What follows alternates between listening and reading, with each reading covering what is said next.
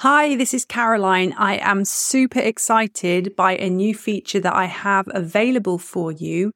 If you go to my show notes, you'll see a link that says, I would love to hear from you. Text message me here. Yes, you can now text message me. So if you have any thoughts about an episode, if you've got ideas for an episode, if you'd just like to connect and say hi, then click on that link. I'd love to hear from you. Hi there, I'm Caroline Thor, professional organiser, KonMari consultant, teacher, and mum of three. I started off my life as a mum feeling overwhelmed, disorganised, and desperately trying to carve out some time for me amongst the nappies, chaos, and clutter.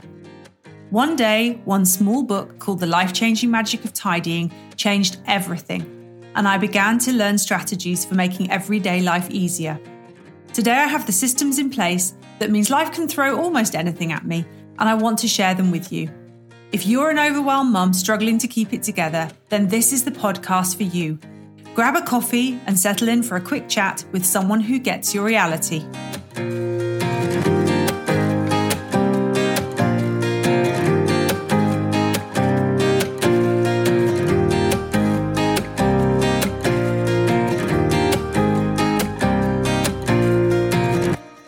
Hello, and welcome back to the latest episode of the Living Clutter Free Forever podcast.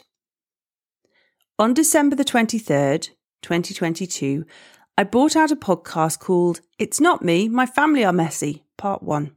I promised to bring you Part 2, and here it is. Part 1 was really short. I had figured out you didn't have much time to listen over Christmas. But today we're grabbing the bull by the horns and going into a deep dive about why we feel we are always tidying and we can't get the family on board. You do know it's not just you, right? I struggle too. So, how to get your family to help with tidying the house? As mums, we often find ourselves responsible for keeping our homes clean and organised, but it can be challenging when we have to do it all by ourselves. However, with a little effort and some smart strategies, we can encourage our family members to lend a hand and make the process much easier. In this episode, we'll discuss some practical tips for moms to get their families to help with tidying up the house. So, why do women especially feel like they're the ones doing all the tidying or at least nagging everyone else to do it? It's not accurate to say that all women struggle to get their families to tidy up the home, as each family dynamic and situation is unique. However, in some cases, women may struggle to get their families on board with tidying up the home for a variety of reasons. But why do they even feel like it should be their job? First of all, the societal expectations. In many cultures and societies, women have traditionally been viewed as the primary caregivers and homemakers. This has led to a societal expectation that women should take care of the home, including keeping it clean and tidy. Then there's gender stereotyping. Gender stereotypes can also play a role in how women perceive their role in keeping the home tidy. Women may feel that it's their responsibility because it's traditionally seen as a woman's job, whereas men are expected to focus on outside work. I really feel there has started to be a shift in this, though, in the last couple of generations. Then there's parenting responsibilities. Women often have primary responsibility for parenting, which can lead to a greater sense of responsibility for keeping the home clean and tidy. When there are children involved, the mess can quickly accumulate, and many mothers feel that it's their job to keep the home organised. And household management. Women often take on the role of household management, which can include tasks such as cleaning, cooking, and organising. When a woman is responsible for managing the household, she may feel that keeping the home tidy is part of that responsibility. And finally, personal preferences. Some women may simply prefer a clean and organised home and feel a personal responsibility to maintain it. Whether it's for their own enjoyment or to create a welcoming space for their family, women may feel like keeping the home tidy is an important part of their role in the household. So, gender roles and expectations may play a role in this struggle. This can make it challenging for women to delegate these tasks to other family members, particularly men, who may not feel as responsible or inclined to take on these responsibilities. Another reason women may struggle to get their families to tidy up the home is that everyone in the family may have different priorities, preferences, and habits when it comes to cleanliness and organisation. Some people may not see the importance of keeping the home clean or tidy, or they may have different ideas of what tidy looks like. This can create disagreements and frustrations when trying to get everyone on the same page, especially when there are children involved. Finally, communication can also play a role in this struggle. If, as the woman in the family, you are not clear and direct in communicating your expectations and needs, it can make it difficult for others to understand what is required of them. Similarly, if you don't express gratitude and appreciation when others do help out with tidying up, it can create resentment and a lack of motivation to continue contributing. Although, how often do family members turn around and thank you for having tidied up? Overall, it's important to recognise that everyone in the family should have a shared responsibility for keeping the home clean and tidy, regardless of age or gender. Effective communication, setting clear expectations and boundaries, and finding ways to work together and appreciate each other's efforts can help to overcome this struggle. We all know how challenging it can be to keep the house tidy when you have a family. So let's share some practical tips on how to get your family to help you tidying up with the house. But let's start by acknowledging that it's not easy to get everyone on board with the idea of tidying up. Some people don't like tidying or don't have the same standards as you. So, how can you get your family to help without nagging or causing conflict? And why is it important for everyone in the family to pitch in with tidying? First of all, it can help reduce the workload for moms who often carry the bulk of the responsibility. It also teaches children important life skills such as responsibility, accountability, and helps create a sense of unity and teamwork within the family. So, with that in mind, tip one is make it a team effort. The first thing you can do is to make tidying up a team effort. Rather than assigning tasks to your family members, try to approach it as a group activity. You can involve your children in creating a tidying schedule or a list of tasks that need to be done. This way, everyone feels like they're part of the process and it's less likely to be seen as a chore. Tip 2 Set a positive example. Another way to encourage your family to help is by setting a positive example. If you make tidying up a priority, your family is more likely to follow suit. Make sure you're picking up after yourself and putting things away when you're finished with them.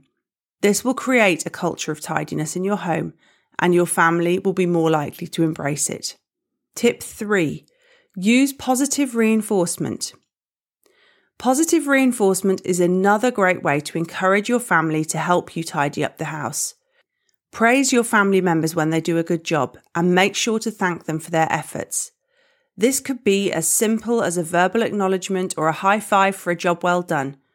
Or it could be a more substantial reward, such as a treat or a fun family activity. By offering rewards, you're demonstrating that you value your family's efforts and that you appreciate their help.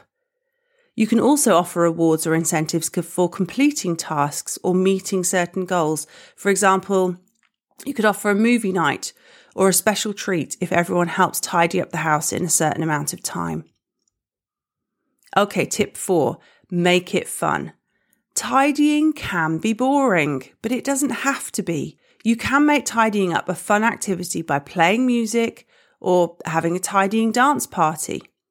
You can also turn it into a game by setting a timer and seeing how much you can get done in a certain amount of time. Another idea, although I don't like this one so much, is to turn tidying into a competition and see who can tidy up the fastest or do the best job. Just be careful of personalities, though, that this doesn't cause resentment. You could create a scavenger hunt where everyone has to find and pick up five items that don't belong in a room, or make it a race to see who can tidy up the living room fastest.